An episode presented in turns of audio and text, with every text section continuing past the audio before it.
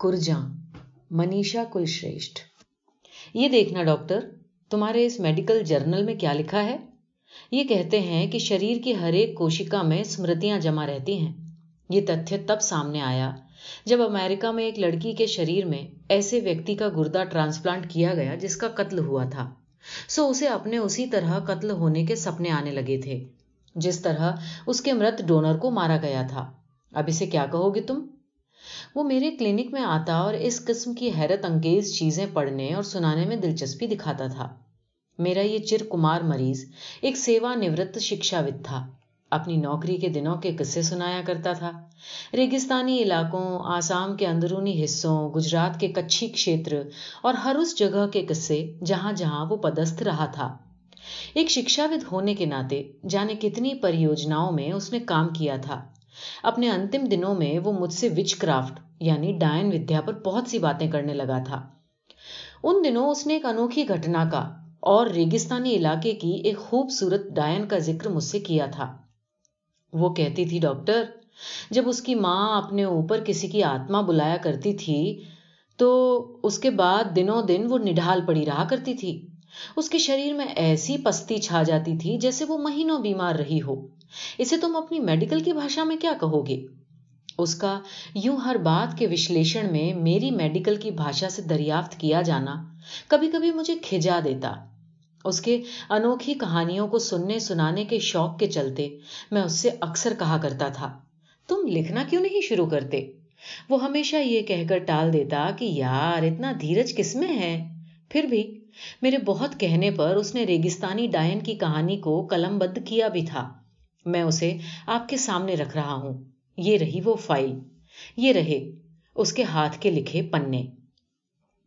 ڈائن۔ وہ بھی ہاڑ ماس کی جیتی جاگتی سانس لیتی۔ جوان اور خوبصورت۔ میری یادداشت یوں اچانک کھڑ پر جائے، ایسا تو کبھی نہیں ہوا۔ میں اسکول سے روز دوپہر گھر آتا ہوں۔ کھانا کھاتا ہوں، کچھ دیر آرام کر کے اسکول لوٹ جاتا ہوں۔ اسی انترال کے دوران کل میں حویلی کے فاٹک میں گھسا ہی تھا کہ پیچھے پیچھے وہ گھس آئی ایک یوا عورت، لمبی اور سطر دیہ والی۔ لمبا چہرہ، اونچی اٹھی گالوں کی ہڈیاں، جھلس کر گوری سے تانبئی ہو آئی رنگت۔ اس چہرے پر دو بڑی بڑی ہری نیلی آنکھیں یوں لگ رہی تھیں جیسے میلوں پھیلے ریگستان کے پاس پاس سٹے دو شیتل سروور ہوں۔ پھٹے ہوئے جامنی اوڑھنے سے بکھرے ہوئے بھورے گنگرالے بال باہر چھاک رہے تھے۔ اس نے کرتی اور گھیردار کالا لہنگا پہنا تھا۔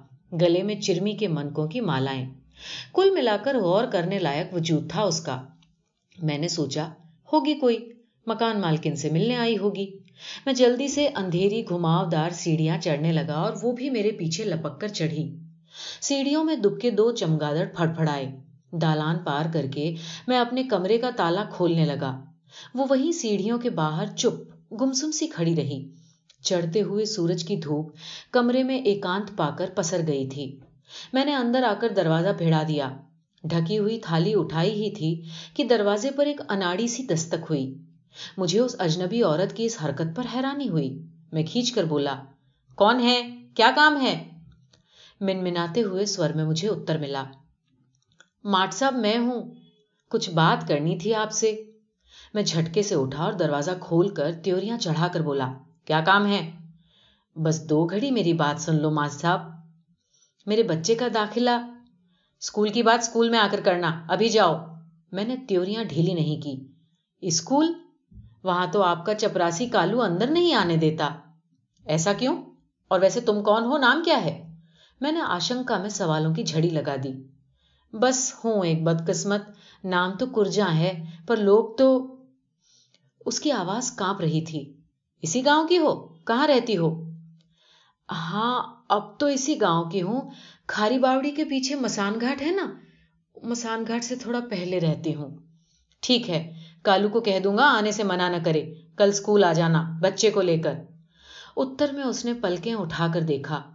نیلے، ٹھہرے ہوئے سروور جھلملائے ریگستانی بھٹکاؤں اور پیاس سے ترست میں مانو ان سرووروں میں کود پڑا۔ اس کے بعد؟ اس کے بعد مجھے کچھ یاد نہیں رہا کہ میں کن راستوں پر آتم وسمرت ہو کر چلتا چلا گیا اور سوکھی ہوئی کھاری باوڑی کے کنارے اسمنجس کی استھتی میں کھڑا ہوا کالو کو ملا۔ وہ وہ عجیب نام تھا اس کا۔ وہ عورت، عجیب سے نام کی عورت، کرلا۔ ابھی آگے آگے ہی تو چل رہی تھی۔ کہاں غائب ہو گئی؟ میری زبان لڑکھڑا گئی۔ کون؟ کرجا وہ ڈاکن؟ ڈاکن یعنی ڈائن ہے وہ۔ کچھ سمجھے ماٹ صاحب؟ اس نے میرے ٹھنڈے ہاتھ تھپ تھپائے۔ میں سنبھلا۔ میں نہیں مانتا یہ بکواس۔ سارا گاؤں جانتا ہے اسے۔ آپ نئے ہو نا؟ پاگل ہوئے ہو کیا؟ وہ ڈائن کیسے ہو سکتی ہے؟ وہ ایک جیتی جاگتی جوان عورت۔ وہ سچ میں ہی پاگلوں کی طرح دانت نپورنے لگا۔ پھر زور سے ایک طرف تھوک کر آستین سے اس نے اپنا منہ پہنچا اور بڑبڑانے لگا۔ ہیڈ مارٹ صاحب، تو بتاؤ، سارا گھر چوپٹ کھلا چھوڑ کے کھانے کی تھالی میں ادھ کھایا کور چھوڑ کے آپ اسکول کی جگہ اس سوکھی باوڑی کی طرف کیا لینے آئے ہو؟ ہاں،, ہاں ہاں ہاں مجھے یاد آیا۔ وہ بتا رہی تھی کہ اس کے لڑکے کو، اس کے لڑکے کو اسکول میں داخل کرنا ہے۔ پتا نہیں کیا بے خیالی تھی یا بے خبری کہ میں میں یہاں بس بس صاحب جی یہی تو وسیقرن تھا ڈاکن کا۔ چپ رہو، بھول سے بھی یہ بات کسی سے نہیں کہنا۔ میں اپنی مرضی سے چلا آیا تھا۔ اپنی بے خیالی پر اسکول میں قصے بازی ہو، میں یہ نہیں چاہتا۔ مگر یوں یادداشت اچانک چھین پڑ جائے، ایسا کبھی نہیں ہوا تھا میرے ساتھ۔ تو کیا کچھ دیر کو میں سموہت ہو گیا تھا؟ ہم صبح سے خالی پیٹ رہنے کے کارن سر چکرا گیا ہوگا۔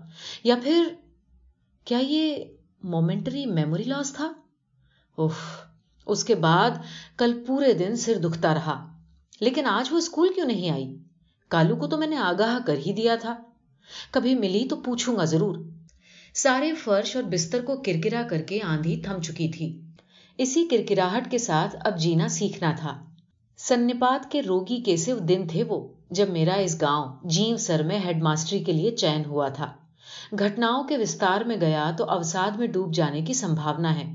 بڑی مشکل سے سنبھلا ہوں۔ بس یہ جانیے کہ لمبی بے روزگاری کے چلتے پریمکا نے کہیں اور شادی کر لی تھی۔ عمر تھی کہ بیتتی چلی جا رہی تھی۔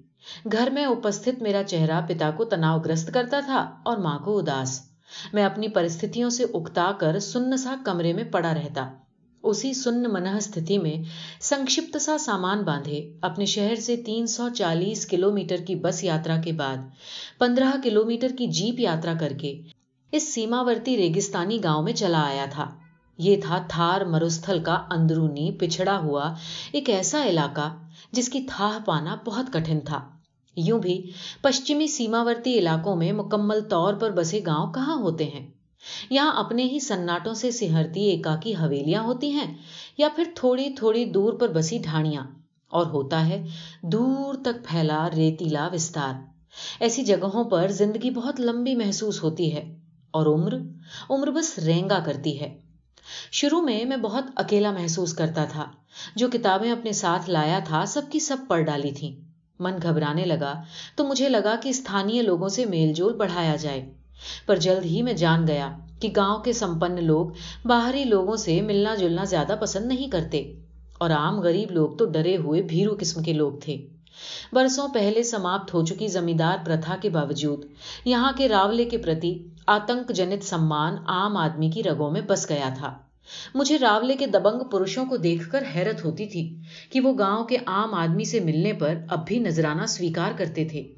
کھما گڑی حکم! سرل گرامین دوہرے ہو جاتے، مگر ان کی گردنیں ابھیمان سے اکڑی رہتی۔ اس گاؤں کے اور اس کے آس پاس کی ڈھانیوں کے نواسی بہت ہی پچھڑے ہوئے تھے۔ ان کی الگ ہی دنیا تھی۔ ایسا لگتا تھا کہ کچھ سادھنوں، جیسے جیپوں اور ٹرانجسٹروں کے علاوہ باقی کی دنیا سے وہ پوری طرح نا واقف تھے۔ یہ اندھ وشواسی دیہاتی ہر کسی کے روب میں جلدی آ جاتے تھے۔ بنا کسی پریتن کے کوئی بھی آدمی اپنے آپ کو سرکاری بتا کر ان پر اپنا پربھتو جما سکتا تھا۔ چپراسیوں تک کو وہ خدا سمجھتے تھے۔ پٹواری تحصیلدار کے تو وہ پیر چھوتے تھے اور سیما سرکشا بل کے افسروں اور جوانوں سے دور بھاگتے تھے۔ وہ کچھ پوچھ تاچھ کرتے تو وہ جھک جھک کر ان کے پیر چھونے لگتے، مگر کچھ بتانے کے نام پر خالی آنکھوں سے بس تاکتے رہتے۔ سیما سرکشا بل کے افسروں کو لگتا تھا کہ اس قصبے کی کچھ مسلمان جن جاتیوں کے تار سیما پار سے جڑے ہیں، جو کہ بڑے گھاگ ہیں۔ جن سے کچھ بھی اگلوانا کٹھن ہے۔ لیکن میرے خیال سے نبے پرتیشت لوگ اس علاقے میں ایسے تھے جو روز مرہ کی زندگی چلانے کے کشٹوں کے مار ہی سے سر نہیں اٹھا پاتے تھے۔ تو وہ ایسا کب سوچتے یا کر پاتے جو اسمگلنگ یا جاسوسی سے جڑا ہو۔ اپنی نردوشتا کے باوجود سیما سرکشا بل کے جوانوں کا ڈر انہیں کاٹ کیے رہتا تھا۔ سیما سرکشا بل کی اپنی کٹھنائیاں اور کرتویہ تھے۔ اس گاؤں اور ڈھانیوں کے کچھ لوگوں کے کھیت بھارتیہ سیما سے باہر بھی پسرے تھے۔ کچھ جن جاتیاں دونوں سیماؤں کے بیچ بیچ نہ گھر کی، نہ گھاٹ کی سی استھتی میں بسی تھیں۔ اس گاؤں میں گنی چنی ہی حویلیاں تھیں، جو کہ پرانے ونک ویوسائیوں کی تھی۔ ان حویلیوں کو گھیر کر کچے پکے مکانوں والے محلے کھڑے تھے۔ جن میں انیہ جاتیوں کے لوگ رہتے تھے۔ غریب کسان، چرواہے اور ان کی جن جاتیوں کے لوگ سموہوں میں کچی ڈھانیوں میں رہا کرتے۔ تیز ہوائیں ان کے ان کچے جھونپڑوں کے چھپر مذاق مذاق میں اڑا لے جاتی تھیں۔ مگر ان کے رنگیلے صافوں کی بندھان ڈھیلا کرنے میں یہ ہوائیں اکشم رہتی محنتی تو تھے یہ لوگ، پر ان کی محنت ریت میں بس ریت ہی اگلوا سکتی تھی۔ بھیڑوں کا دودھ، اون جیرا اونٹ کا چمڑا باجرے کے دو چار بوری دانوں کے بدلے وہ باڑمیر جا کر ضرورت کا انیہ سامان خرید لاتے۔ یہ سیدھے سادھے آچار وچار کے لوگ آپس میں ایک دوسرے کے پرتی عرشیالو بھی ہو اٹھتے۔ اناج کے دانے دانے کے لیے خون خرابہ کر دیتے۔ پانی کی بوند کے لیے عورتیں بال کھینچ کھینچ کر جھگڑتی پراکرتک وپداؤں سے نرنتر آکرانت ان کی سنسکرتیوں میں اندھ وشواسوں نے گہری جڑیں جما رکھی تھیں۔ اندھ وشواس ان کے آدم آویگوں کو کبھی نیترت تو کبھی انیترت کرتا تھا۔ میں نے پھر آج شام کالو سے اس ڈاکن کے بارے میں پوچھا تھا، مگر وہ منہ پھلا کر بیٹھ گیا۔ اسے اسکول میں کیوں نہیں گھسنے دیتے ہو؟ سرکاری اسکول سب کے لیے ہوتے ہیں۔ ڈاکنوں کی اولادوں کو اسکول میں رکھو گے تو باقی کے لوگ بچوں کو بھیجنا بند کر دیں گے۔ وہ چڑ کر بولا، کر دے میری بلا سے، کل سے اس کا بچہ اسکول آئے گا۔ ویسے وہ عورت ہے کون؟ اسی گاؤں کی ہے۔ آپ مانتے تو ہو نہیں صاحب جی آپ کو بتانے کا کیا فائدہ؟ میں نے بہت پوچھا، مگر وہ چپ رہا۔ کھانا بنا کر اس نے چپ چاپ تھالی میرے سامنے رکھ دی۔ میں جب کھانا کھانے لگا تو انایاس ہی اس نے بولنا شروع کر دیا۔ آپ نے دیکھی تھی؟ اس کی بلی کی سنائی آنکھیں، ہری نیلی؟ ہوں، میں کھانا چباتا رہا۔ یہاں کا کھانا تیکھا ہے اور پانی کھارا۔ چھ مہینوں میں بھی ان دونوں کی عادت نہیں ڈال سکا ہوں۔ اور یہ کالو، میرے اسکول کا چترتھ شرینی کرمچاری، کہتا ہے، صاحب جی تیکھا نہیں کھاؤ گے تو اس بھاری پانی کو پچانا مشکل ہے قبض ہو جائے گی۔ تیکھے کھانے کی وجہ سے میری ناک اور آنکھیں بہنے لگیں۔ اس نے بنا دھیان دیے بدستور بولنا جاری رکھا۔ بہت پہلے، جس سال یہاں چھوٹی ماتا پھیلی تھی، اسی سال جانے کہاں سے چلی آئی تھی صاحب یہ، کرجا ڈاکن جب آئی تھی تب سب سے یہی کہتی تھی کہ راولے میں اس کا دھنی ٹھاکر صاحب کے یہاں دو سال کا بندھک مجور بن کے آیا تھا۔ دو سال بیت گئے، لوٹ کر گھر نہیں پہنچا۔ راولے میں اسے کسی نے گھسنے نہیں دیا۔ ٹھاکر سا نے تو کہلوا دیا کہ ان کے تو کوئی بندھک مجور ہے نہیں۔ کوئی کہتا جاسوس تھا، کوئی اسمگلر بتاتا، جسے بی ایس ایف والوں نے مار گرایا۔ پہلے گاؤں کے منگڑیار لوگوں کی ڈھاڑیوں کی طرف اپنے گود کے بچوں کے ساتھ رہنے لگی۔ جڑی بوٹیاں دیتی تھی عورتوں کو، علاج کرتی تھی۔ بسباس جیت لیا لگائیوں کا۔ من مانا پیسہ اور گھر گھر جا کر اناج مانگنے لگی تو عورتوں نے منع کرنا شروع کیا۔ پھر تو جو اسے منع کرے، اس کے گھر میں بچے بیمار پڑ جائیں اور موت ہو جائے۔ میری ہی عورت کے جب تیسرا بچہ ہونے کو تھا تو ہم دیوتا کے یہاں لڑکا ہونے کی بھبوت لائے تھے۔ یہ رانڈ سامنے پڑ گئی۔ تیسری بھی لڑکی پیدا ہوئی اس سے۔ ایک بار تو یہاں کے راولے میں یہ ڈاکن زبردستی پہنچ گئی۔ چھوٹے ٹھاکر سا کے گھر میں پہلی اولاد ہوئی تھی۔ عورتیں سورج پوجنے جا رہی تھی کہ بالک نے جو رونا شروع کیا تو سانج تک چپ نہیں ہوا۔ شریر مروڑنے لگا، آنکھیں پھیر لی۔ پہلے تو ٹھاکر نے اسے پیسے ویسے دے کر بچے سے ٹوٹکا ہٹانے کو کہا۔ تو کہنے لگی کہ میرا ٹوٹکا نہیں ہے، اس راولے کے ہی برے کرموں کی چھایا ہے۔ پھر تو ٹھاکر سا نے اپنے آدمیوں سے اس کے سر پہ سو جوتے لگوائے۔ تو یہ ڈاکن مانی اور بچے پر سے ٹوٹ کا ہٹایا۔ بعد میں کھڑی فصل کا سارا جیرا کالا پڑ گیا۔ جس کے کھیت میں دیکھو جیرا کالا۔ پھر بڑی ٹھاکرانی سا نے کہا کہ اسے مارو مت۔ پتا نہیں کیا سراب لگا دے۔ کرم پھوٹی عورت کہیں کی۔ بس، گاؤں کے باہر کاٹ دو اس کو۔ تب سے گاؤں والے سے کوئی ناتا نہیں رکھتے۔ یہ کھاری باوڑی کے پیچھے مسان کے راستے میں جھونپڑا ڈال کے رہنے لگی ہے۔ سنا، اب تو دھیرے دھیرے اس نے کوٹری پکی کرا لی ہے۔ کوئی کوئی علاج، جادو، جنتر منتر کرانے والی نیچ رانڈ لگائیاں چپکے چپکے چھانے چھانے اس کے آپ بھی جاتی ہیں۔ ان سے یہ منمانا پیسہ لوٹتی ہے۔ گاؤں کے بھلے لوگ ادھر نہیں جاتے۔ آپ بھی دور ہی رہنا۔ اچھا۔ اور اس کا بیٹا؟ ہاں ہے نا۔ آٹھ ایک سال کا ہوگا۔ کبھی کبھی دکھتا ہے بازار میں سودا سلپ لیتا ہوا۔ بڑا تیز ہے۔ الٹے جواب دیتا ہے اور گالیاں بکتا ہے۔ اس کی ماں کو کچھ کہہ کے تو دیکھو۔ میری اتسکتا اپنے چرم پر تھی۔ اس دن اسکول میں چل رہے داخلوں کے چلتے، حالانکہ کھانا میں شام چار بجے کھا پایا تھا۔ کھانا کھا کر لیٹتے ہی اس آکرشک چڑیل کو لے کر من میں اتسکتا کل بلانے لگی۔ میں گھومتا ہوا کھاری باوڑی کی طرف نکل پڑا۔ میں وہیں جا کر ٹھٹک گیا، جہاں اس دن کالو نے مجھے آتم وسمرتی کی اٹپٹی حالت میں پکڑا تھا۔ مجھے حیرانی بھی ہوئی کہ اس دن مجھے یہ یہی پیروں کے نیچے پسری پگڈنڈی دکھائی کیوں نہیں دی، جو آج دکھائی دے رہی ہے۔ لمبی گھاس کے بغل سے چپ چاپ سرک کر جاتی ہوئی پگڈنڈی۔ یہیں یہیں کہیں تو آ کر وہ ڈائن اچھل ہو گئی تھی۔ نشچے ہی رات کو آئی آندھی کے کارن یہ گھاس لیٹ گئی ہوگی اور اب پگڈنڈی اسپشٹ دکھ پا رہی ہے۔ میں اسی پر آگے بڑھ گیا۔ اچانک بڑھتے بڑھتے پیروں کے نیچے بچھی بھربھری ریت سفید اور ٹھوس پرت میں تبدیل ہونے لگی، جیسے کبھی یہاں نمکین پانی کی جھیل رہی ہو۔ دراریں اور لمبا سفید رہسیہ وستار۔ یہاں کہاں ہوگا اس کا گھر؟ ان ہواؤں میں یا اس سفید زمین کے نیچے؟ یا تاڑ کے پیڑوں پر اٹکے چیلوں کے گھونسلوں میں؟ جب میں گھوما تو پیچھے کی اور ریتیلے ٹیلے پر ایک کچا پکا سا گھر دکھائی دیا۔ گھر کے دروازے اد کھلے تھے۔ میں چل کر وہیں پہنچ گیا۔ اندر کوٹری میں اجالا بس نام کا تھا۔ اس کی آکرتی کھاٹ پر بیٹھی دکھائی دی۔ نمستے، میں کون ہے وہ وہیں سے گرائی یہاں کیا لینے آئے ہو؟ میں اندر آ سکتا ہوں؟ اس نے میرا چہرہ دیکھا تو آشوست ہونے کی جگہ اسمنجس میں پڑ گئی۔ پھر ہلکی سی مسکان کے ساتھ بولی، کہاں بٹھلاؤں ماٹ صاحب تمہیں اب؟ چمگا دڑ کے مہمان بنے تو الٹا ہی لٹکنا ہوگا ہے کہ نہیں؟ میں اچکچایا۔ میں نے دھیان دیا کہ وہ استھانیہ بھاشا نہیں بولتی تھی۔ یہ تو اردو مشرت کوئی الگ ہی بولی تھی۔ کہاں ہے آپ کا بیٹا جس کا داخلہ کروانا تھا آپ کو؟ کہہ کر میں اندر چلا آیا۔ اجی وہ گھر میں کب ٹکتا ہے؟ ابھی تک بھیڑیں چرا کر نہیں لوٹا۔ وہ ایک چھوٹی کمیز میں سر جھکائے بٹن لگاتی رہی۔ پانچ منٹ تک کوٹری میں سناٹا ہچکیاں لیتا رہا۔ میں سوچ ہی رہا تھا کہ یوں ہی کھڑا رہوں یا چلنے کی اجازت مانگ لوں۔ تبھی اس نے دانت سے دھاگا توڑا اور کھاٹ سے اٹھ کھڑی ہوئی۔ بیٹھو ماٹ صاحب۔ میں بیٹھ گیا۔ ماں! کہہ کر ایک دبلا سا گورا بچہ ہاتھ میں ببول کی سنٹی اور ایک گلابی رنگ میں رنگا بھیڑ کا میمنا لیے کوٹری میں داخل ہوا۔ یہ کون؟ وہ سہم گیا۔ نہیں رے، ڈر مت، یہ ہیڈ مات سا ہے اسکول کے۔ انہیں کو لا رہی تھی تم کہ یہ غائب ہو گئے تھے۔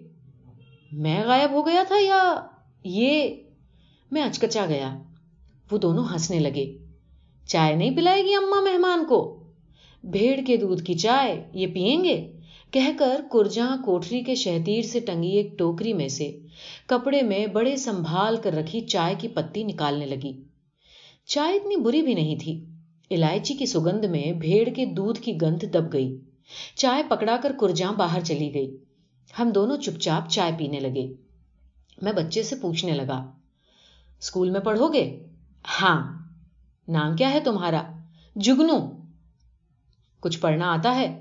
ہاں ایک سے سو تک گنتی اور اپنا نام لکھ لیتا ہوں۔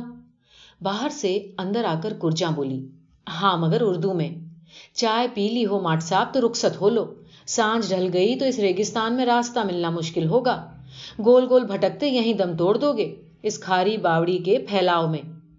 باہر سے وہ لمبی رسی میں پروئے ہوئے سکھانے کو رکھے نیل گائے کے نمکین ماس کے ٹکڑے بٹور لائی تھی۔ نیل گائے کا سوکھا ماس کھاتے ہو ماٹ صاحب؟ کھاتے ہو تو لے جاؤ۔ نہیں میں ماس نہیں کھاتا۔ جگنو، تو بھیڑے سنبھال، میں چھوڑ کے آؤں انہیں باڑ میر کی سڑک کے پاس تک۔ وہ مجھ سے پہلے ہی نکل کر پگڈنڈی پر چل پڑی۔ میں آگے بڑھ کر اس کے ساتھ ساتھ چلنے لگا۔ کچھ دور چل کر بیر کی جھاڑیوں سے بنی میڑ کے سامنے وہ کھڑی ہو گئی۔ وہ جو پگڈنڈی دیکھتے ہو، وہی جو تھور کے پیڑوں کے بیچے سے آ رہی ہے؟ ہاں بس اسی پر سیدھے چلے جانا۔ بیچ میں ایک بھیرو جی کا تھان ملے گا۔ وہاں سے الٹے ہاتھ پہ مڑ لینا۔ پھر ریت کے دھورے شروع ہو جائیں گے۔ ان پر چلتے چلے جانا۔ آگے تمہیں باڑمیر روڈ مل جائے گی۔ لیکن آیا تو میں کسی چھوٹی پگڈنڈی والے راستے سے تھا۔ ہاں ہاں وہاں لمبی گھاس میں سانپ چھپے رہتے ہیں۔ اندھیرا بھی گھنا رہتا ہے۔ وہاں بھٹک جاؤ گے۔ یہ راستہ اکھرا ہے۔ بس ذرا لمبا ہے۔ وہ جب دایاں ہاتھ اٹھا کر راستہ دکھا رہی تھی، تو میں کنکھیوں سے اس انوٹھے چہرے کو دیکھ رہا تھا۔ اس کے چہرے کا کٹاؤ ستھانیہ گرامیڑوں سے بھن تھا اور ویش بھوشا بھی۔ وہ ہٹات پیچھے مڑ گئی۔ میں اسے جاتے دیکھتا رہا۔ اس کی چال میں سے گرب اتسرجت ہو رہا تھا اور ایک شاندار فقیرانہ اداسینتا مجھے لگا اس ولکشن روپ کے چلتے وہ دنت کتھاؤں اور اٹکلوں سے گھر گئی ہوگی۔ میں بھٹکتا ہوا کمرے پر لوٹ آیا۔ میرا کمرہ حویلی کی پہلی منزل پر تھا، جس کی پیلی دیواروں میں چھوٹے چھوٹے کئی آلے تھے اور چھت پر سندر چترکاری کی ہوئی تھی۔ دروازوں کے اوپر بنے روشن دانوں پر رنگین شیشوں کی پھلواری سی بنی تھی۔ سندر اور باریک کام۔ پہلی منزل پر بنے سارے کمرے ایسے ہی وشال تھے، مگر سب کے سب خالی۔ میں نے دیکھا کہ میرے ساتھ ہی دو چمگادڑیں بھی کمرے میں گھس آئی تھیں۔ لگاتار ہانفتی ہوئی میرے چوکور کمرے کے چکر لگانے لگی میں نے دروازہ کھول کر رضائی اوڑھ لی اور کمرے میں لیٹ گیا۔ مگر وہ ہانفتے ہانفتے کمرے سے باہر نکلنے کی جگہ رضائی پر پھد سے گر پڑی۔ اس دن کھانے کی تھالی یوں ہی ڈھکی رہ گئی اور کمرہ یوں ہی کھلا۔ میں چمگادڑوں کے اڑنے کے انتظار میں رضائی میں منہ کیے سو گیا۔ صبح میرے جاگنے سے پہلے ہی کمرے میں آ کر کالو بڑبڑانے لگا۔ منع کرتا ہوں صاحب جی آپ کو اس ڈاکن سے دور رہو۔ مانے نہیں آپ۔ گئے نا اس طرف؟ دیکھو، آج پھر دروازہ کھلا ہے اور خود بے ہوش۔ ارے باپ، کیسا تاپ چڑھا ہے۔ ہلکی حرارت کی وجہ سے میں اس دن اسکول نہیں گیا۔ کرجا کے بارے میں سوچتا رہا اور عجیب و غریب سپنے دیکھتا رہا۔ جگنو کا داخلہ اسکول میں میں نے کر لیا تھا۔ ادھیاپکوں کے بیچ سکبگاہٹ اور ودروہ کو میں نے محسوس کیا، لیکن اپروکش روپ سے پرارتھنا کے سمے چھاتروں کو سمبودت کرنے کے بہانے میں نے اپنا سندیش سمپریشت کر دیا تھا کہ اس ودیالیہ میں میں کسی قسم کے جاتی واد چھوا چھوت اور اندھ وشواس کو سہن نہیں کروں گا۔ جگنو کی کوئی ترتیب وار پڑھائی تو ہوئی نہیں تھی، سو آٹھ ورش کا ہونے کے باوجود اسے دوسری ککشا میں ڈالا گیا، جس کا پاٹھیہ کرم بھی اس کے بس کے باہر کا تھا۔ کسی ادھیاپک سے اس کی طرف اترکت دھیان دینے کو کہنا ویرتھ تھا۔ سو میں نے اسے شام کے سمے اپنے کمرے پر آ کر ایک گھنٹے پڑھنے کے لیے کہہ دیا۔ جگنو کا باتونی پن اب اجاگر ہونے لگا تھا۔ اس کے پاس استھانی ریگستان کو لے کر ادبت جانکاریاں تھیں۔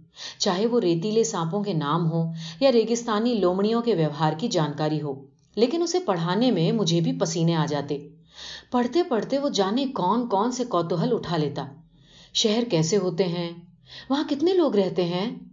کبھی کبھی وہ دکھی ہو کر اپنی ماں کی بات کرتا کہ گاؤں کے لوگ اس کی ماں کو ڈاکن، کتی، رانڈ اور جانے کتنی گندی گندی گالیاں بکتے ہیں۔ بارش ہو اور رکے نہ تو بھی اس کی ماں کا ٹوٹکا کہتے ہیں۔ نہ ہو تو بھی۔ پھر تو ہے ہی اس کا جادو ٹونا۔ کبھی وہ کہتا کہ وہ بڑا ہو کر ماں کو شہر لے جائے گا، جہاں اس کی ماں کو کوئی نہیں جانے گا اور نہ کوئی اس کو ڈاکن کہے گا۔ کبھی جگنو کے پڑھنے نہ آنے پر مجھے اسے اس کے جھونپڑے میں جانے کا بہانہ مل جاتا۔ ریگستان اور بیروں کی جھاڑیوں سے گھرا اس کا ٹھکانا اور لوگوں کی اس کے بارے میں طرح طرح کی بھرانتیاں۔ اس کے ارد گرد ایک رومانچک پربھا منڈل بنتی تھی میں جگنو کے مخاطب ہو کر اپرتیکشتہ اس سے باتیں کیا کرتا۔ اس اجڑے ویران ریگستان میں اکیلے رہتے ڈر نہیں لگتا۔ ڈر کیوں ماٹ صاحب؟ یہاں شیر چیتے نہیں رہتے۔ جگنو نے اداسین بھاؤ سے کندھے اچکا کر کہا، میرا مطلب جانوروں سے نہیں تھا، ریتیلے طوفانوں سے تھا۔ نرجن میں اکیلے رہنا، مصیبت پڑے تو کوئی سہایتا کے لیے بھی نہ آ سکے۔ کہتا میں جگنو سے تھا، پر دیکھ میں اس کی ماں کو رہا ہوتا تھا۔ ہمارے لیے یہی اچھا ہے کہ وہ لوگ مجھے اور جگنو کو اکیلا چھوڑ دیں۔ لیکن کرجا کے ہوٹھوں کے ٹانکے ٹوٹتے۔ لیکن کیا؟ اس دن وہ چپ چاپ سر موڑ کر کھڑکی کے باہر دیکھنے لگی تھی۔ وہ شانت رہنے کا بھرسک اپکرم کر رہی تھی۔ اس کی آنکھیں باہر جمی ہوئی تھیں اور بھرکٹیاں کرد مدرا میں ایک دوسرے کے سمیپ سے مٹائیں۔ وہی پولیس کا دروگا اور بی ایس ایف کے بھوکھے بھیڑیے۔ ان کا تم سے کیا لینا؟ اکیلی عورت گوشت کی بھنی ہوئی نمکین بوٹی سے زیادہ کیا ہوتی ہے؟ میرے گھر والوں کو تو زبردستی ہی اسمگلر جاسوس قرار دیا، جبکہ وہ مرا تو یہی راولے کی بیگاری میں ہے دروگا کو رپٹ لکھنے کو کہا تو وہ الٹا مجھے ہی تنگ کرنے لگا۔ اس نے پھتکارتے ہوئے سموچی کٹوتا جواب میں انڈیل دی۔ ماٹ صاحب، ہمارے پرکھے گھمنتو قبیلے کے تھے، کبھی اس پار تو کبھی اس پار، نہ ہندو نہ مسلمان۔ جان کی سانست لگی رہتی تھی۔ بارڈر کے آس پاس رہنے میں سو ایک جگہ بسنے کے ارادے سے میرا وہ راو لے آیا تھا۔ ایک ہزار کا کرار تھا اور دو سال کی بندک مجوری کا۔ نہ وہ لوٹا، نہ پیسہ بھیجا۔ اس کا ایک ساتھی بھاگ آیا، اسی نے خبر دی کہ اس کا کچھ سراغ نہیں۔ میں اپنے پیہر میں اس پار ہی تھی۔ کوسوں پیدل چل کر جیم سر آئی۔ اس کے انتظار میں تب سے یہی ہوں۔ اپنا اور بچے کا پیٹ پالنے کو اپنے قبیلے کا ہنر آجماتی رہی۔ وہی تو میرے خون میں تھا۔ سانپ اور ہڑکے کتے کے کاٹے کا زہر اتارنا، جڑی بوٹی کرنا، قسمت بانچنا، برے سائے اتارنا۔ ہمارے قبیلے کی عورتیں وید اوجھوں کا ہنر جانتی ہیں۔ جیم سر کے گواروں نے راولے کی شے میں مجھے ہی ڈاکن بنا ڈالا۔ آنسو اس کی آنکھوں میں سے خون کی طرح اترے تھے، پر وہ روئی نہیں، پی گئی۔ اس کی یہی بات مجھے وشیش روپ سے پربھاوت کرتی تھی۔ اس کا اپنے آپ پر اٹوٹ وشواس۔ میرے اس طرح، اس کے جھونپڑے میں پہنچنے پر وہ ہمیشہ شانت اور سوم میں رہتی، اپنے کاموں میں مصروف۔ کنتو نہ جانے اس کی کن بھنگماؤں سے میں یہ جان گیا تھا کہ اسے ہلکی سی خوشی ہوتی ہے میرے آنے کی۔ کبھی کبھی ہمارے بیچ عجیب سے موک کھڑ آ جاتے، جب انایاس ہماری آنکھیں چار ہو جاتی۔ ایسے میں اس کی نیلی آنکھوں میں ہلکی نمی گھر آتی اور اس کی کنپٹی کے پاس ابری پتلی نیلی نسیں ہلکے ہلکے سہرنے لگتی۔ ایسے ہی پلوں میں اس کے پرتی میرا کوتوہل اپنی پراکاشٹھا پر پہنچ جاتا۔ کرجاں یہ نام پہلے کبھی نہیں سنا۔ کیا معنی ہیں اس کے؟ کرجاں ارے کرجاں ایک پنچھی ہوتا ہے، مور جیسا، بڑا۔ چمکنے سرمئی پنکھ، کالی کلنگی، آنکھ کے پاس سفید گھیرا۔ آپ نے دیکھا نہیں؟ آپ نے اس کے گیت نہیں سنے؟ کہتے ہیں، جاڑے کی چاندنی راتوں میں یہ پنچھی جنت سے اتر کر ریگستانی جھیلوں کے کنارے بڑی تعداد میں ڈیرا ڈالتے ہیں اور جاڑے بھر رہ کر پھاگن آنے پر اڑ جاتے ہیں۔ میری ماں کہتی تھی کہ کرجاں ایک ہی بار جوڑا بناتے ہیں زندگی میں۔ وہ جوڑا ٹوٹے تو اکیلے، جھنڈ سے الگ یہی چھوٹ جاتے ہیں۔ اور پھر جنت نہیں لوٹتے۔ دھیرے دھیرے گرم گرم ریت پر جان دے دیتے ہیں۔ کہتے ہوئے اس کے چہرے پر اداسی کا سرمئی روپہلا رنگ ابھرا تو آنکھوں کے نیلے سرووروں پر دھند چھا گئی۔ جڑی بوٹی کے علاج کے علاوہ تم کیا کرتی ہو؟ جادو ٹونا؟ میرا مطلب بری آتمائیں اتارنا یا اچھی آتمائیں بلانا؟ میرے اس گستاخ سوال پر وہ ہچکی۔ اس نے میری آنکھوں میں تاک کر میرا ارادہ بھانپنا چاہا۔ جانے کیا بھانپا کہ آشوست ہو کر بتانے لگی۔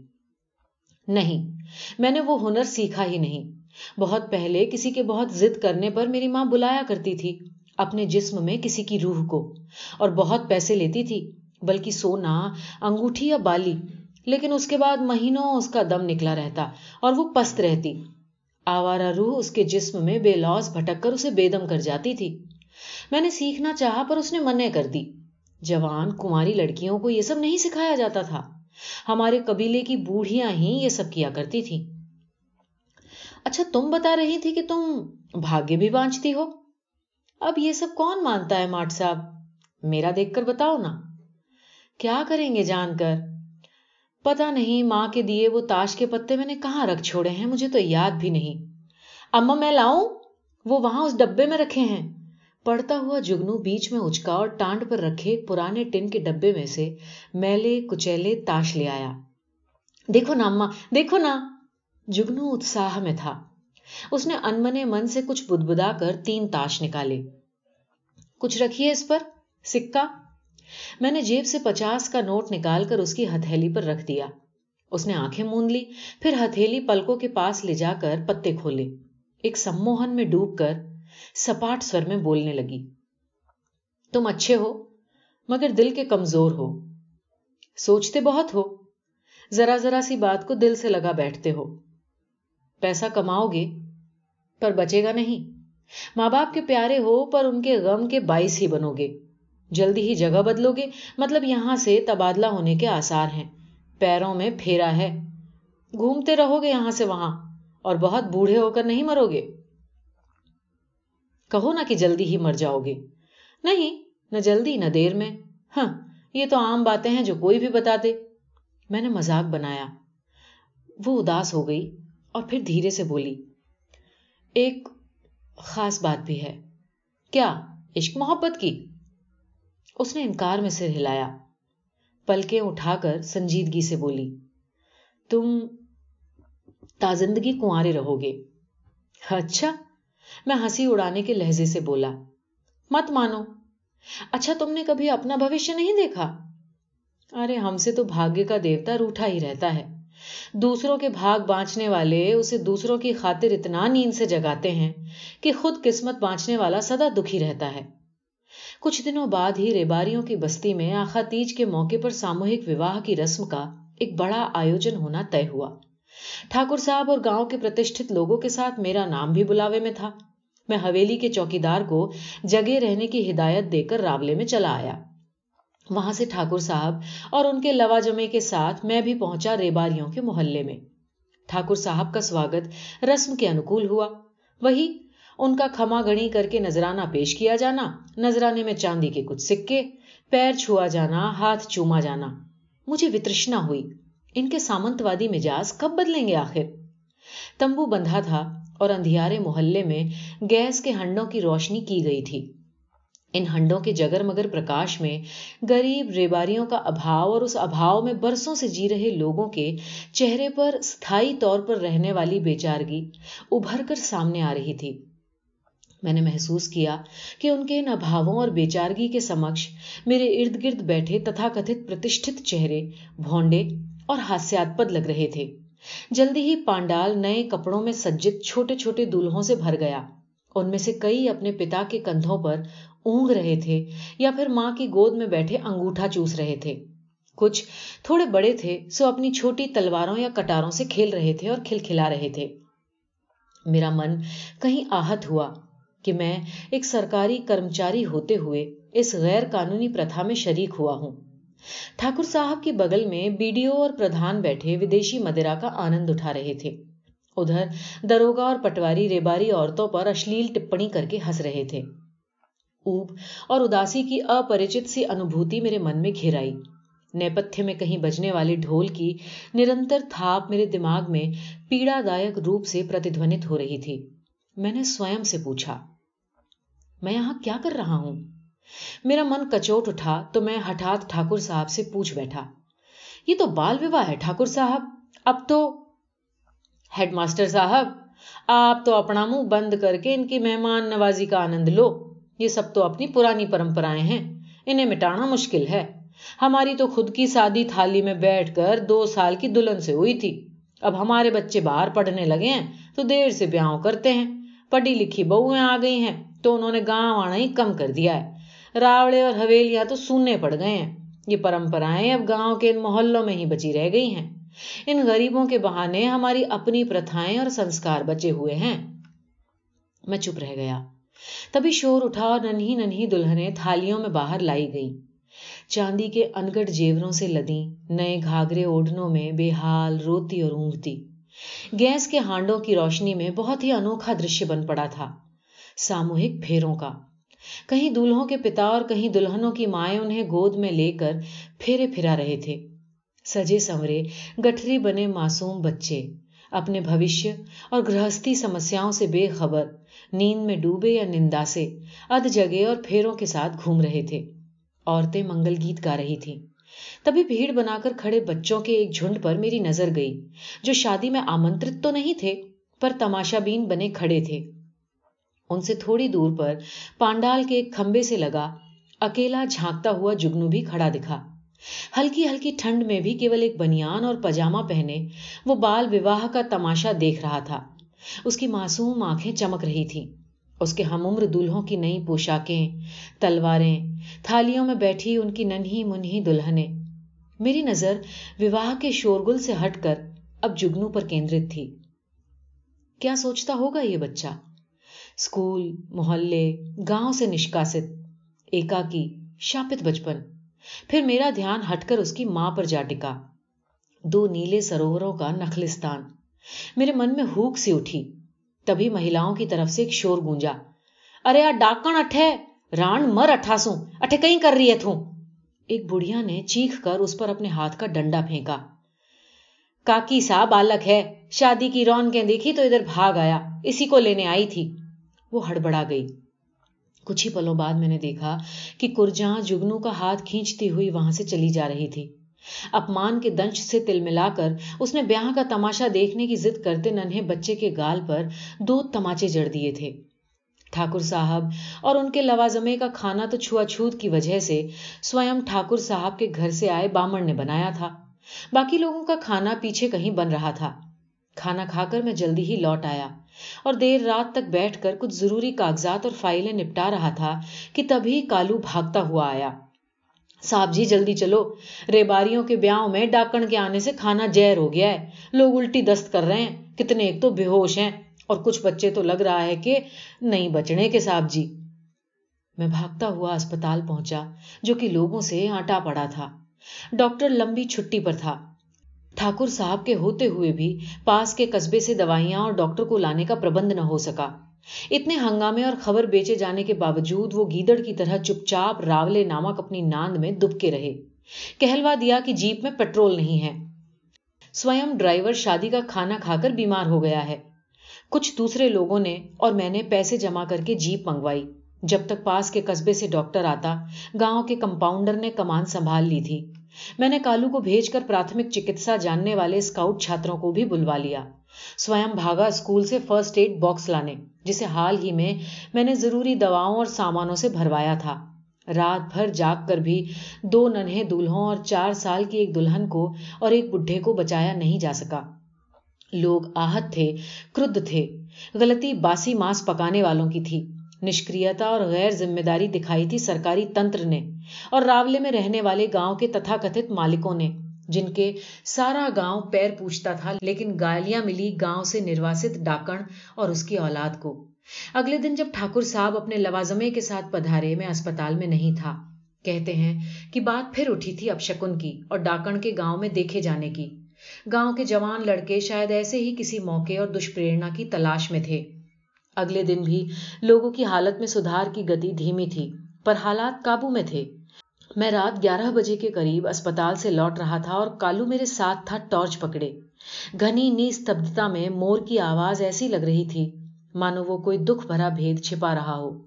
شادی بیاہ کے گھروں سے اٹھی ان وکل پکاروں سے پیچھا چھڑانا مشکل جان پڑتا تھا۔ دیکھا صاحب، ڈاکن کا کام۔ دیکھی تھوڑی گئی اس سے گاؤں کی خوشی کہتی تھی، اسی گاؤں میں غائب ہوا ہے اس کا گھر والا۔ چپ رہو۔ باسی میٹ کھانے کی وجہ سے ہوئی موتوں کا سمبند تم کسی عورت کے شراپ سے کیسے جوڑ سکتے ہو؟ اسے ناراضگی ہے تو راول سے۔ عام گاؤں کے لوگوں سے اس کا کیا لینا دینا؟ اس کے ڈاکن ہونے کی بات ہو نہ ہو، ان ٹھاکروں نے ہی پھیلائی ہے۔ کیونکہ اس کا گھر والا راولے میں بندھک مزدور تھا، وہیں سے گم ہو گیا۔ جانے زمین کھا گئی کہ آسمان نکل گیا، یا انہیں ٹھاکروں نے؟ میاد پوری ہونے پر؟ نہیں صاحب شروع سے جانتا ہوں میں۔ جب یہ عورت گاؤں میں نہیں آئی تھی، عورتوں کے دماغ پھرنے لگے تھے۔ رانڈے اس کے پاس بچہ گرانے کی دوا لینے جانے لگی تھی۔ ایک دوسرے کے بچوں پر ٹونے ٹوٹ کے ہونے لگے تھے۔ تاس کے پتوں سے بھانگ بانچنے کے نام پر یہ ٹھگنی انہیں بہکانے لگی تھی۔ ارے بنجارن عورت ہے۔ جڑی بوتی کا کام جانتی ہوگی اور پھر کھانے کمانے کے لیے کچھ تو کرتی نا؟ پتا نہیں صاحب، آج تو موت کو اتنا پاس سے دیکھ لیا تو نے۔ جب موت آتی ہے تو یہ ایک شریر ہی ایک ایک سانس کے لیے لڑتا ہے۔ اور جب پیٹ میں زہر ہوتا ہے، تب نہ بھیرو جی نہ بالا جی کام آتے ہیں۔ تب کنہیں چڑیلوں کا جادو اور ٹونا بھی نہیں کام آتا۔ کام آتا ہے نمک کا کھارا پانی اور پیٹ کی صفائی، انجیکشن اور گلوکوز۔ ماس کے باسی ہونے کی رپورٹ تو آج ڈاکٹر نے کھانا جانچتے ہی دے دی تھی۔ صبح سے بھیرو جی کے تھان پہ کٹا ہوا بھینسا پراتوں میں کھلا پڑا تھا۔ شام کو پکایا گیا ہے۔ جھیڑ تو پھیلے گا ہی۔ سردیوں میں تو کالو جی ماس کٹتے ہی دھیرے دھیرے سڑنا شروع ہو جاتا ہے، چاہے سردی ہو کہ برسات۔ پتا نہیں کالو کے دماغ میں میری باتیں گھسی کہ نہیں۔ اس نے آگے بحث کرنا بند کر دیا۔ ٹارچ لے کر وہ آگے آگے چلتا رہا۔ اچانک بولا، ٹھاکر صاحب نے ہری جھنڈی دے دی تھی گاؤں کے چھوروں کو، ڈاکن کو نکال باہر کرنے کی۔ کیا؟ کسے؟ وہ چونکا۔ وہ کرجا ڈاکن کو۔ پھر سے کہو۔ میں نے اسے کندھوں سے پکڑ کر جھکجور دیا۔ وہ سک پکا گیا۔ چلو میرے ساتھ۔ ہم دونوں لگ بھگ دوڑتے ہوئے کرجا کے ٹھکانے پر پہنچے۔ چاندنی کا پھیکا آلوک، جھونپڑی کی ٹوٹی کویلو کی چھت میں سے رستا ہوا۔ چمکیلی کٹی چپیوں کی شکل میں کرجا کے آدھے اگڑے بھورے گھائل شریر پر چھٹکا ہوا تھا۔ ایسا لگ رہا تھا کہ وہ کسی منچ پر پڑی ہے، انتم درشیہ میں، اور اسے گھیر کر پرکاش ڈالا گیا ہے۔ اس کے پیچھے کیول اندھکار تھا۔ ہماری آہٹوں سے سہم کر اس نے اپنا بایاں ہاتھ آنکھوں پر رکھ لیا۔ اپنے پھٹے کپڑوں کو ڈھانکنے لگی۔ اس کے گالوں اور گلے کے پاس کھروچوں کے گہرے نشان تھے۔ دائیں بھوں کے پاس سے اس کا ماتھا کٹ گیا تھا، جہاں خون جم کر کالا پڑ گیا تھا۔ تبھی میرے پیروں سے کچھ ٹکرایا۔ ارے، جگنو کو کیا ہوا؟ کرجا کے پیروں کے پاس جگنو اچیت پڑا تھا۔ اس کی کنپٹی کے پاس سے لہو بہ رہا تھا۔ کالو یہ دیکھ کر اواک تھا۔ روشنی کے انجانے ورت میں پڑی کرجا کا راکھ پتا چہرہ۔ ٹھہری ہوئی نیلی پتلیاں۔ پھٹا اوڑھنا، چتھڑا گھاگرا۔ لگ بھگ پھاڑ کر پھینک دی گئی کرتی کے اوشیش۔ بائیں بھوں کے پاس بہتا ہوا خون۔ وہ اٹھ بیٹھی۔ ہمارے سوالوں کا کوئی اتر نہیں تھا وہاں۔ وہ خاموش تھی۔ کرجا کی خاموشی اور تٹستھتا کالو کو سہرا رہی تھی۔ شاید اب اسے سمجھ آ رہی تھی ایک نریح چڑیل کی ووشتا کالو، اٹھا اس بچے کو اسپتال چلیں۔ نہیں، اسپتال نہیں۔ کرجا نے میرا ہاتھ تھام لیا۔ بچہ مر جائے گا۔ میں پھس پھسایا اور وہ میرا ہاتھ تھامے سے سکنے لگی۔ یہ ٹھیک کہتی ہے۔ اسپتال جانا ٹھیک نہیں ماٹ صاحب، وہاں لوگ اسے دیکھ کر پاگل ہو جائیں گے۔ کالو نے بچے کے گھاؤ صاف کر کے فرسٹ ایڈ باکس میں سے پٹی نکال کر باندھی اور حویلی جا کر میری الماری میں رکھی برانڈی لے آیا۔ اس کی چھاتی کی مالش کرنے لگا۔ کرجا کو میں نے اپنا دشالا دے دیا تھا۔ وہ پھر سے وہیں فرش پر ڈہ گئی۔ جگنو اچیت اوستھا میں کراہتا رہا۔ کالو کو میں نے وہیں رک کر باہر پہرا دینے کو کہا صبح ہونے تک۔ میرا وہاں رکنا ٹھیک نہ ہوتا۔ میں حویلی میں پڑا، رات بھر جاگتا رہا۔ کچھ سمجھ نہیں آ رہا تھا۔ انیک سنکلپوں اور وکلپوں کی شرن میں جا کر بھی من کوئی حل نہیں ڈھونڈ پا رہا تھا۔ پو پھٹتے ہی میں وہاں جا پہنچا۔ کالو باہر ہی بیٹھا ملا۔ میں اندر گیا۔ جگنو ہوش میں آ گیا تھا۔ کرجا نے گٹھری سنبھال رکھی تھی اور دشالا کس کے دیہ پر لپیٹ لیا تھا۔ کہاں جانے کی تیاری ہے؟ میں نے پوچھا۔ کالو بھائی جی سے کہیں، ہمیں پانیری کے بس اسٹینڈ تک چھوڑ کے آئیں۔ کہاں جاؤ گی بہن؟ کالو اندر آ گیا۔ پتا نہیں، اب اس گاؤں میں رہنا نہیں ہو سکے گا۔ کیوں؟ کل رات جو کچھ تمہارے ساتھ ہوا ہے، اس کی شکایت نہیں کریں گے ہم صدر تھانے میں جا کر؟ میں آویش میں آ گیا۔ کون سی پولیس؟ کون سا تھانہ ماٹ صاحب؟ سب تو راولے کا حکم بجاتے ہیں۔ کل رات میرے ساتھ جو ہوا، مجھے اس کی پرواہ نہیں۔ پہلے بھی رات کو دروازہ کھٹکھٹاتے رہے تھے راولے کے حاکم، بی ایس ایف کے جوان، خود پولیس کے دروگا۔ بتیس دانتوں کے بیچ زبان کی طرح میں کیسے بچی رہی میں ہی جانتی ہوں۔ پر گاؤں کے چھوروں نے پہلی بار ہمت کی۔ میری بھیڑیں بھگا دی مرگیوں کے ٹپرے میں آگ لگا دی، میرے کپڑے پھاڑے، مجھ سے بدسلوکی کی۔ میری چھوڑو۔ جگنو کے ساتھ جو ہوا، اس نے میری ہمت توڑ دی ماٹ صاحب۔ کتنا مارا اسے، ٹانگوں سے اٹھا کر گول گھما کر زمین پہ چھوڑ دیا۔ کہہ کر وہ پیڑا سے سسک اٹھی۔ ایک خاموشی میں اس کی ہلکی سسکیاں گونجتی رہی ادھر جگنو کی بھی کراہٹیں بڑھتی جا رہی تھی انتتہ کالو ہی سمسیا کا حل لے کر ہمارے سامنے کھڑا تھا۔ میری سمجھ سے تو آج دن دن کسی طرح یہیں کاٹیں۔ رات ہوتے ہی میں اور آپ چل کر ان کو میرے گاؤں کے کھیت پر بنے کچے مکان میں چھوڑائیں۔ میرا گاؤں یہاں سے بس پندرہ کوس پر ہے۔ معاملہ نپٹنے تک یہ وہی رہیں۔ پھر آپ جانے یا یہ جانے بس پولیس کے جھنجٹ سے مجھے دور رکھنا صاحب جی۔ بہت راحت تو ملی تھی مجھے کالو کی اس ویوستھا سے۔ پر میں جانتا تھا یہ استھائی ویوستھا نہیں تھی۔ میں نے کرجا کو لے کر اس رات گمبھیرتا سے سوچا۔ اس کے استھائیتو کو لے کر جگنو کو گود لینے کی اوپچارکتاؤں پر اب وقت نہیں لگا مجھے نرنے لینے میں۔ صبح اسکول پہنچتے ہی میں نے جین سر سے تبادلے اور لمبی چھٹی پر جانے کی ارجی ڈال دی تھی۔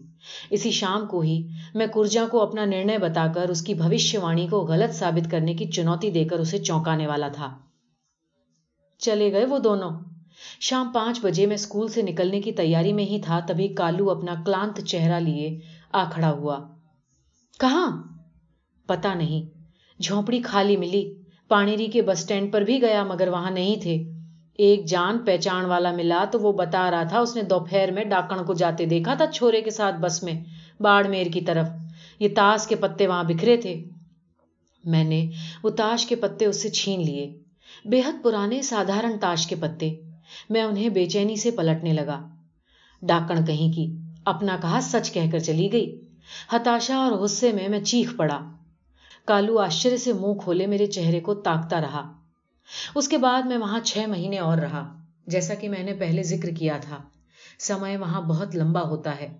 وہاں کوئی گھنٹے نہیں گنتا، نہ ہی ورش۔ وہاں موسم ہی نہیں آتے، نہ بسنت، نہ بہار۔ میں جب تک وہاں رہا، ایک انتتا میں جینے کا پرزور یقین بنا رہا۔ لوٹا، تو لگا میں اپنا جیون وہاں چھوڑ آیا ہوں۔ کہانی تو یہی ختم ہو گئی تھی۔ اس کی اس کہانی کی فائل کے پیچھے مجھے ایک چھوٹا سا نوٹ ملا۔ اسمرتی دوارا واپس لا کر اتیت کی چیزوں کو موٹے طور پر دیکھنا اور بات کرنا تو آسان ہے، ڈاکٹر، پر باریک کہانی بننا۔ اتیت کی آوارہ روح کو اپنی دیہ پر بلانے جیسا ہوتا ہے۔ میں بہت پست، مگر مکت محسوس کر رہا ہوں۔ اب خوب سوؤں گا۔ وہ نیند میں ہی دنیا سے چلا گیا۔ بہت دنوں تک اس کی انوپستھی میرے من میں ایک الجھی کہانی کی طرح اٹکی رہی۔